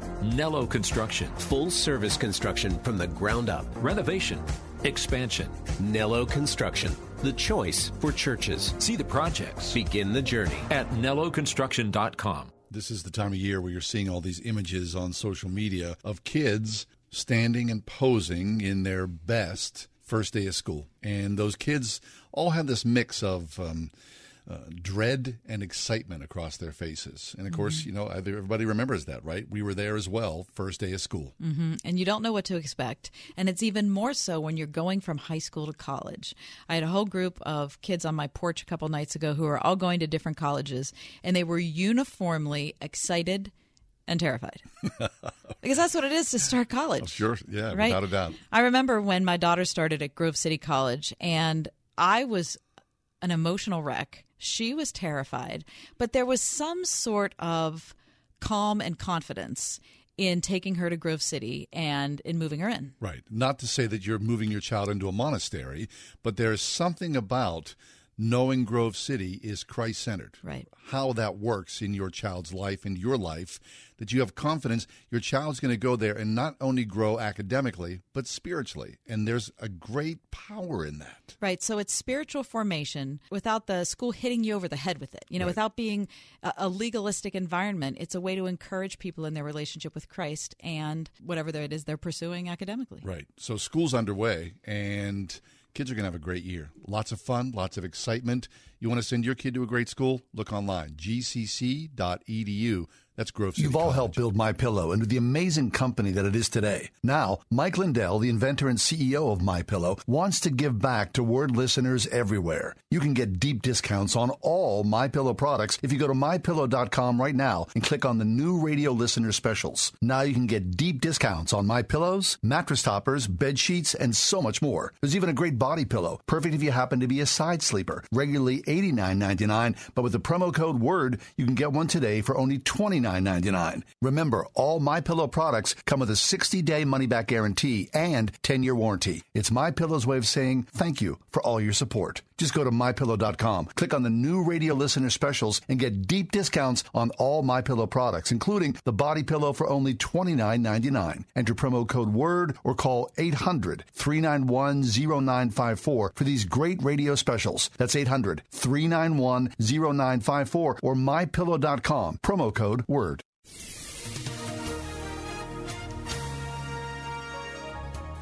It'll be partly cloudy tonight and it'll turn more comfortable. It will be 53.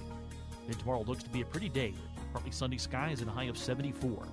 It'll be clear tomorrow night and comfortable with a low 56. It'll stay nice Friday into Saturday. A good deal of sunshine both days. High 77 on Friday, then 74 on Saturday. With your AccuWeather forecast, I'm meteorologist Frank Strait.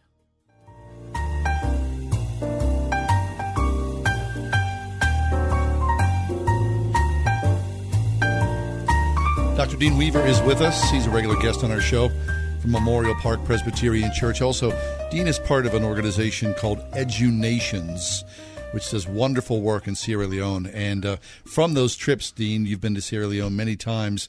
You and your wife, your, your hearts were touched greatly when you first arrived. And you, you thought, well, I, I see all the poverty around me.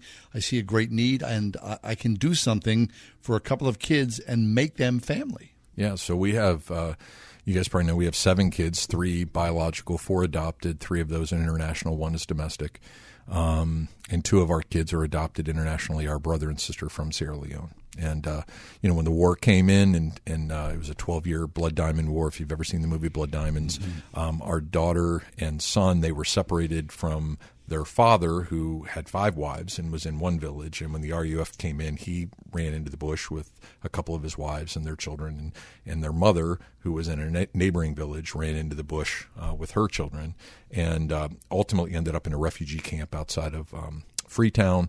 Ultimately, she was convinced to place um, uh, her daughter in an orphanage by the orphanage director um, and to claim that she was dead and that she was the auntie. And so we have actually uh, birth, we have death certificates, we have social history showing how they died, the whole nine yards. Went through the adoption, brought the kids home, and then when international adoptions uh, shut down because they were starting to find out that a lot of uh, unscrupulous things were happening during the, it, it was chaos. It granted it was Sure. utter chaos. I mean, my son tells the story. They were they were eating rats in the in the refugee camp. It was it was a horrific situation. So um, once we start finding out about some of that kind of stuff and international adoptions closed down, uh, four of us who had adopted children, four dads who had adopted children from Sierra Leone, started Edunations. We've been doing it for 15 years, and I've been traveling back, you know, on ever since. Probably seven or eight years ago, um, every year I would go back. I would try to find my children's village, and it was a really obscure village out in the middle of nowhere. And I, I had scant information to go on, and actually, it was I was home and it, I had an epiphany after one of my trips because I hadn't found it again. Um, that I was looking for the mother's village, and I should probably look for the father's village. So I actually put the father's village in Google Earth, Hmm. and we're talking a village with like you know ten houses and a couple huts uh, at an intersection. I put it into Google Earth, and up it popped. Wow. And I called my son to the room and he goes, That's my father's village. And here's the road that goes down to my mother's village. That was her house. This is the mango tree I used to hang. I mean, all of his memories started kind of coming back. And um, so the next time I went, I, I went to that village. You have to, of course, get an invitation. So I had someone go ahead of time and ask that I might come. And they extended me the invitation. So I met with the chief and the elders. And part of that was them introducing me to the auntie um, uh, who was actually not the auntie, but I didn't know that at the time because we have death certificates. And now my son had been saying all along, "My mother's alive, my father's alive, my mother's alive, my father's alive," and we said, "No, no, no, no. We have death certificates. We have social history. We can prove that they died. You were probably after they were killed, taken to live with one of your father's other wives, and you would have called her mother and those siblings. You would have called brothers and sisters. That's you know." Uh, but he was right. He was absolutely right. So we're we're in the chief's house the auntie comes in and they introduce her to me and we exchange gifts and greetings and so forth and so on. And about 10 or 15 minutes into the meeting, in comes a nine year old little boy who sits on uh, the auntie's lap, who is a 95, 98% splitting image of my son. No kidding. Looks like mini Isaac, looks just like him. And all of a sudden it, it occurs to me Isaac used to tell me that she was pregnant when he was dropped off at the orphanage. That was nine years ago. This is not the auntie this is the mother. So it's a it's an honor shame based culture, right? So I couldn't confront her with that right there and then. It would have put her in a position of shame in the community. So I had to take that out with me, I'd go out of the village, and I pull aside what was then our country director, and I said, Samuel, I said, you've got to go back and tell Fatmata that I I know she's the mother. And, and we're Christians, so we believe in the, in reconciliation. And I trust that she did what she did for good reasons, and that she had the best and well-being of her children in mind and she made the ultimate sacrifice and I want her to know her children and I want her children to know her and I want to reconnect and reconcile and find a way to make us family. And so would you please go? And so he did that. Um, she came forward with the whole story. Mother and father were both in fact alive. Uh, the whole the whole saga unfolded.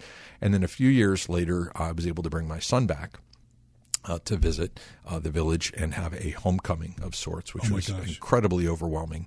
Um, and then this this year, when we went back, we took our daughter back uh, for this first time, and just phenomenal to see uh, from the time that I first hit the village, when Isaac first uh, visited the village, and when Isatu now came to the village, how much has changed, and and how my children and how the village have really kind of adapted to one another. Mm. And the way I describe it is, we adopted two of their children, and then they adopted our whole family. I see. And so we're really uh, we have we have land. I have a they took me into the bush and made me a ceremonial chief and gave me a tribal name and my you know uh, we built a house um, on my children's land. And in fact, we're on this trip. We're sitting on the porch, and their uncle is standing there, and I'm saying to him, "So where's you know their family land?" And he, stops me. He says, "No, no, you need to understand. Your son is the oldest son of Fatmata, which means this land is his. I said, My 24 year old son has Land? land. How much? And he goes, he goes, Well, we're on it. Um, and everything you see that way and that way and that way is all his as far as you can go. It, it's like thousands of acres. What? That's actually his land. Our schools are built on the land. The church is built on the land. The clinic is built on the land. The the water wells are on the land. The house we built is on the land. The pastor's house we built is on the land. The house for the doctor at the clinic is on the land. It's all his land. and the reality was, had not their biological mother given him up and her up for adoption, and they came home to us, we would have never gone back to that village, and we would have never done what we've been able to do in that community, which is holistic development. We have an agricultural uh, farm for sustainable development. We have a clinic, we have a church, we have schools, we have, I mean, solar, we have water, we have, um, we've actually, when we first arrived, their biological mother was living in a literally, like you would have imagined when you were a kid, in National Geographic, a little like hut on the edge of the village, which um, kind of in terms of the culture of a village like that means that she was at the lowest end of the socioeconomic totem pole, furthest away from the chief, smallest house, grass hut. She was in a place of ridicule, scorn, and shame. And the women in the village actually used to taunt her and ridicule her. You gave up your children for what? Where are your children? Why is your son not here to care for you? And they used to taunt her and tease her. She was the object of scorn in the village. And now reconciliation has taken place. So not only has reconciliation taken place, but because of her sacrifice and the reconciliation, we now have that village is now the center of the entire chiefdom for economic and, and social and spiritual development. Wow. What is the relationship like between son and, and mother? Oh, it's great. It's fantastic. It's fantastic. What was hysterical on this trip is that my son Isaac is a really good chef. I mean, he's exceedingly good. And men don't cook in the villages of Sierra Leone. Mm-hmm. And the women were out on the fire. I mean, the kitchen is a fire Yeah. outside, and they're out there on the fire. And he goes out there and jumps in with them and starts cooking. And they start looking at him like, What are you doing? You're a guy. He's like, I know how to cook. I'm going to cook. And he showed them some things that they didn't know. They showed him things that he didn't know. And he just jumped right into it and started cooking. It's my land. I'm going to cook. Wow, that is so cool. Wow. Okay, that's the story of the son. Dean's going to stay with us for another segment. We'd like to hear the story of the daughter going back to Sierra Leone and meeting her birth mother. Dean Weaver from Memorial Park Church stays with us. We hope that you do as well. 101.5 WORD. Coming up on Insight for Living, Chuck Swindoll appeals to an audience of aspiring pastors to love their congregation. Love is the ticket. It's loving one another. It's loving your brothers and your sisters. It's loving your congregation.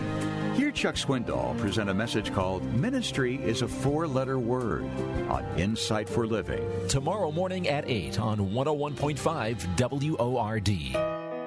Art. It's an amazing song. Maybe you've seen the movie. It's kind of happening. Now see them live in concert. The Imagination Tour, featuring MercyMe. With special guest Crowder. Word FM welcomes MercyMe. Coming to PPG Paints Arena October 4th. Tickets on sale now at Ticketmaster.com. Homeowners love their Pella windows and doors, and we love how happy we made Susan from Sewickley. I just have to tell you, this bay window is absolutely beautiful. I mean, it's fantastic. It really is beautiful. I mean, beautiful. Can we install some happiness for you?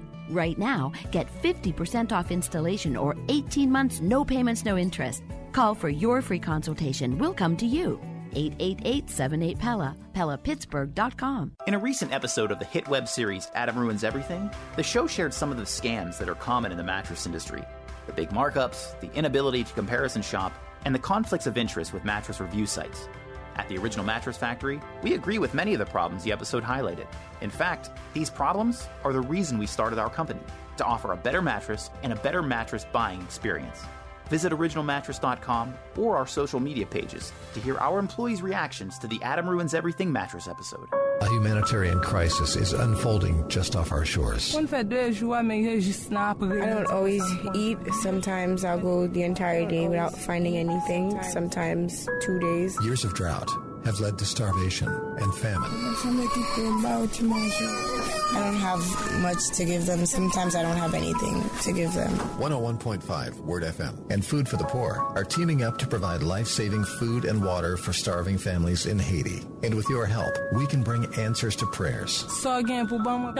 I say, God, give me what you can. If I pray to you every day, maybe one day you will deliver us. Your generous gift of just $80 will provide food for a year and water for life for one suffering Haitian child. A gift of just $27 a month for the next year would provide for a family of four. Just dial pound 250 on your cell phone and say hope. Dial pound 250 and say hope. Or click the red Saving Starving Families banner at wordfm.com.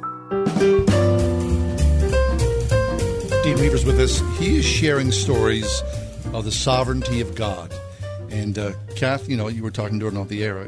You can't make this stuff up. You can't. Right? There's just, I mean, I recognize that different people subscribe to different theological traditions.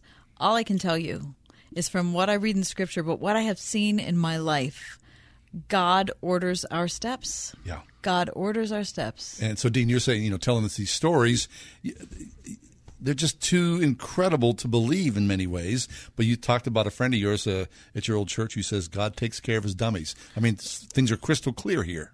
Yeah, I mean, if I tried to make up these stories, they wouldn't be that good. Right, right. right? Um, they're so ridiculously obvious that someone who apparently is as thick skulled as I am must see it for what it actually is.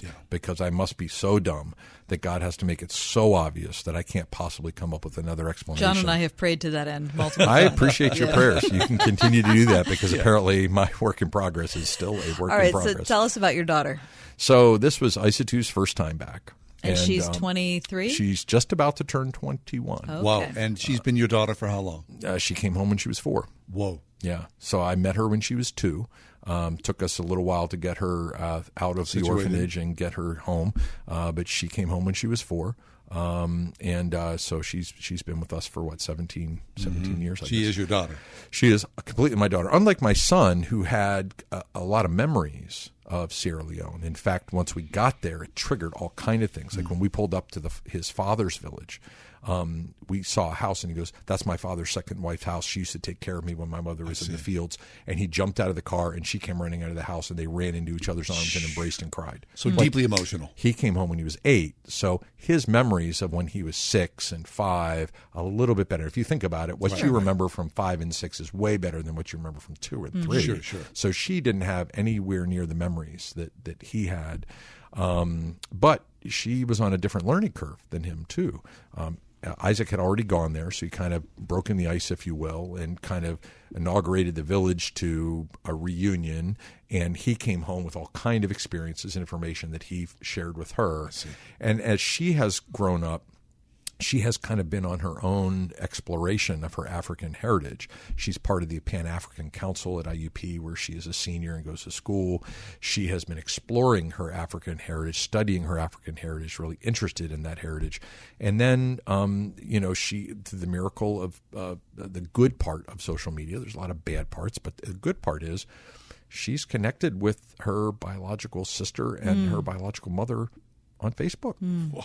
And so when her sister is not in the village but is in Freetown and can get a signal, they have communicated uh, and have gotten to sort of know each other. So when we got there, it wasn't the unknown. Right? Mhm. She walked into something that was fairly well known, uh, still overwhelming, but in a good way. And the great thing about Isatu, which I love so much, is she's just the same person regardless of whatever circumstances she's in. She is the same person in the village of Rakasa in Sierra Leone as she is on the campus at IUP or in my house. I see. And so she walked in and she was like, "Yeah, this is my village. This is this is great." This happened recently. This was this summer. Yeah. And and what was fascinating is because it's been 7 years of development in the village because of her having come to the states and her brother then coming with her because she was the one that really started it all. The people in the village in part because Isaac is kind of a high ranking guy in the village. He'd be like the third or fourth highest ranking guy in the village. Um, and and because of the development that's occurred, the the folks in the village sort of view them in a way of you're this kind of almost like I hate to say it like this, but almost like royalty. Like like you're these people who have come home, Mm-hmm. and and you not only uh, you know because of you l- look at what God has done here, and so it was so amazing to watch as my daughter would walk through the village there would be little girls that would want to come up and talk to her and get to know her and it was just like she would draw an audience and and she's beautiful. So i mean that's that's i totally get that that she would draw attention. But people would just kind of come and flock around her and she was just so herself so gracious and so Mhm. kind and so loving and so normal like so in her element like she'd always been there. Like this was not uncomfortable for her. This was my village. And what was really curious to me is that you know maybe not always aware of some of the dynamics in a village you know she would go off somewhere and you're kind of like if you thought about it you might say do you really want to go off there by yourself is that really a smart or a safe thing to do but but she had no inhibitions and so fear. she would just we'd be Mhm. walking through the village and a couple of women would be behind a hut and they would be cooking and they would kind of peek around the corner and wave to her you know and she would kind of see them and she would go over and talk to them and then what was fun was to watch either the pastor or one of the male teachers from our schools who were in our kind of entourage or in the village they would notice her walking off somewhere and kind of like they were her secret service they would like Mm, trail mhm. her and stay far enough back to not get in the way, but close enough to make sure that she was okay. They had a built in, nobody had to tell them, they had a built in kind of investment in making sure that she was always in a good place. So the whole time we were there in the village, which was like three or four days, they would my kids would just get up and leave the house and go off. We never thought about it. Never never even worried about it. This is their mm-hmm. village. This is their family. This is where they're from. And there's people out there who are looking out for them and have their well being in mind and they're they they're going to be themselves and they're going to be fine. It was like coming home. And it was like watching um, two human beings who you thought were fully animated become even more filled with life as if they had connected to something that was inherent in who they are. And it was just, as a parent, it was just an amazing, an amazing sight to behold. I bet. In the midst of all that, this family reunion that spanned decades and thousands of miles, how's the gospel thread through all that for you? Yeah, I mean, so uh, when we came to that village, it was a completely Muslim village. Um, there was no Christian faith uh, for miles, hours uh, from there. And, uh, you know, we planted a Christian school and we were open about that. We were straightforward about that. We will educate all children, Muslim, uh, tribal, animistic, Christian, if possible, anything. We don't care. Um, and the understanding in Sierra Leone is, is it's a religiously tolerant culture by nature. And, um, uh, you know, the, the government curriculum teaches Christianity, Islam, and tribal religions. We said we're going to teach the government curriculum, but as a Christian school, we're going to talk about Jesus as Savior. And they said, well, that's fine. You know, when the child gets to be an adult, they'll make up their own mind. And we said, okay, if you train up a child in which they will go, they won't, when they get old, they won't depart from it. So we're good with that. So we realized in a lot of the communities where other well intended mission groups and denominations had not been successful, we've gotten rootedness and it's flourishing because we didn't start with the adults. Hmm. We started with the kids. And our schools, uh, the kids had nothing to do on a Sunday, and our teachers were Christians, and they would take the kids up to the school and do Sunday school, kind of the old Southern Baptist model of church planning. Yeah. And before you know it, the Sunday school turned into a church. We didn't intend to plant churches; we just intended to build schools that turned into planting churches because it just the gospel just sort of happened. Um, on this last trip, our our church, for example, in Rocasa, has probably got 120 members. You know, in a village of maybe 500. Uh, we have about 120 members in that church, Hmm. um, including the local imam's mother, including a woman. Wait for this one, Kathy. Including the woman, and she is older than dirt. This woman, she is ancient of days. This woman was the head of the female genital mutilation cult. No. Who came to Christ and renounced the cult and stepped away from it and has since been ostracized from her family because of it Praise God. on this trip, we actually had our contractor from the school who came to Christ. He's a Muslim man who came to the village, was living in the village because he was working on building our school. And we had a, a, a meet a service in the evening, and I was preaching at it. And he had, you know, what else are you going to do in a village? That's a big deal. Mm-hmm. So he came to hear me preach, and I got up and I started preaching from Acts chapter eight. And I said, you know, this is going to be news to you, but Acts chapter 8 comes before Acts chapter 11. Acts chapter 11 is Paul on his first missionary journey taking the gospel to Asia Minor and ultimately to Europe. But in Acts chapter 8, the Ethiopian eunuch Mm. takes the gospel to Africa. Ah, Africa first, then Europe. And I said, so don't let anybody ever tell you Mm. that Christianity is the white man's religion because the gospel went to Africa before it went to Europe. And that Muslim contractor told me, when you said that, I started paying attention to what you had to say. And he came to Christ that night and I baptized getting him the next morning. They weren't getting leftovers. No, man. They were getting the, the full first course meal Mhm. and, they, and they ate it up. That's fabulous. Dean Weaver's with us from Memorial Park Church and Edunations. We got a smidge ahead, and Dean's going to stay with us. Hope you do as well. Stick around.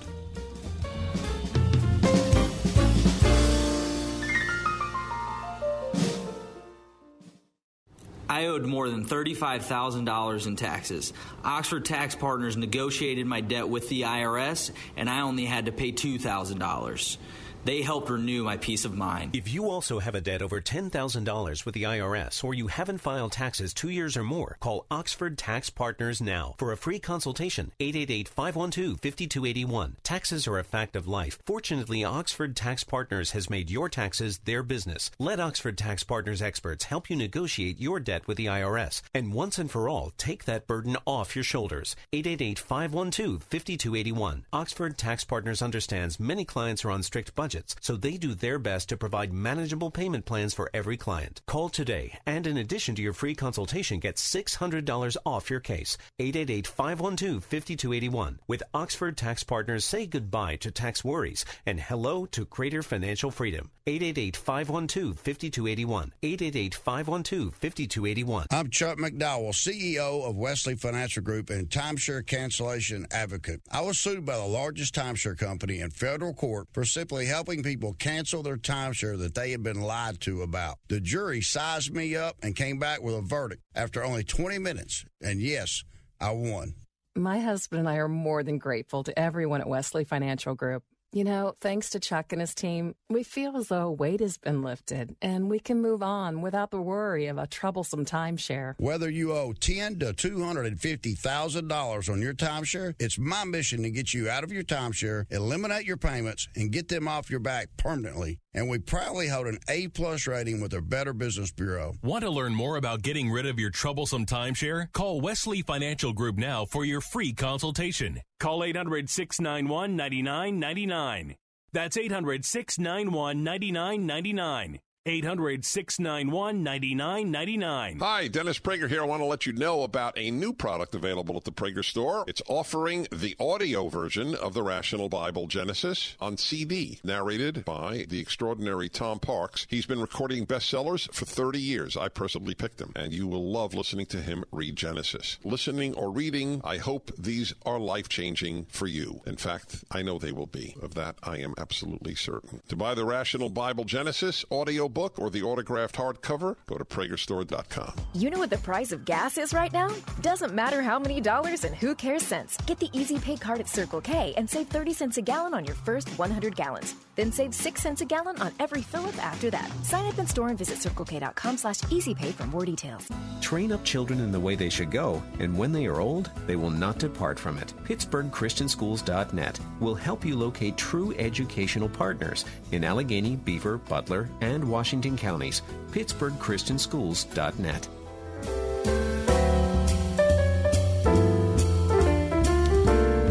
We've been spending the hour with Dean Weaver from Memorial Park Church. He's been telling us one incredible story after another about his time and the ministry in Sierra Leone. Edunations is the ministry. Dean, uh, talk about that. People are so interested; they want to see photos, hear more stories. There's a web presence. Sure, edunations.org, real simple. E D U N A T I O N S, edu, uh, nations. So, like Matthew 28, go into all the nations and make disciples. That's where that comes from. So, edunations.org. And we also have a Facebook page. Obviously, you can see all the pictures and hear the stories and get the back history and all of that. But the bottom line is we uh, build and operate uh, Christian schools in rural Muslim region of Sierra Leone where it's under resourced and there are no schools. And by God's grace, we've been able to not only bring the gospel through the schools, but now bring them through churches, through sustainable economic development. We've started our own microfinance project where this last year we gave out over 400 loans, almost all to women. Wow. To start their own businesses so that they could be economically self sustaining. Our goal in two years ago, we turned over the entire leadership of EduNations to all Sierra Leoneans. It's an entire Sierra Leonean run, entire Sierra Leonean operated uh, ministry um, to Sierra Leoneans. And we're in uh, six of the most difficult to reach communities you could ever imagine reaching. On this last trip, we had to literally get on a canoe and go across a river where there are hippos in the river nice. to get to another side where we take a motorcycle to a village. Fabulous. Give the uh, web address once again. Edunations.org. And don't forget, edu- we have a, a Michael Card concert December 6th, Memorial Park Church to support EduNations. The Ride Home with John and Kathy, a production of Salem Media Group. Three star general Michael J. Flynn, head of the Pentagon Intelligence Agency, knew all the government's dirty secrets. He was one of the most respected generals in the military. Flynn knew what the intel world had been up to, he understood its funding. He ordered the first audit of the use of contractors. This set off alarm bells. The explosive new documentary, Flynn, Deliver the Truth, Whatever the Cost, uncovers the facts behind this scandal. Flynn told the truth. He was the most dangerous person for Donald Trump to hire. I find out the worst enemy that I'm going to face in my life is right here in America. They took my assessment and they wanted me to change it. And I was like, I'm not changing it. They had to get rid of Flynn with in depth interviews, archival footage, and never before seen personal records of the man behind the headlines. I just felt like I was drowning. Flynn, deliver the truth, whatever the cost. Available now. Watch it today. Go to salemnow.com. Salemnow.com.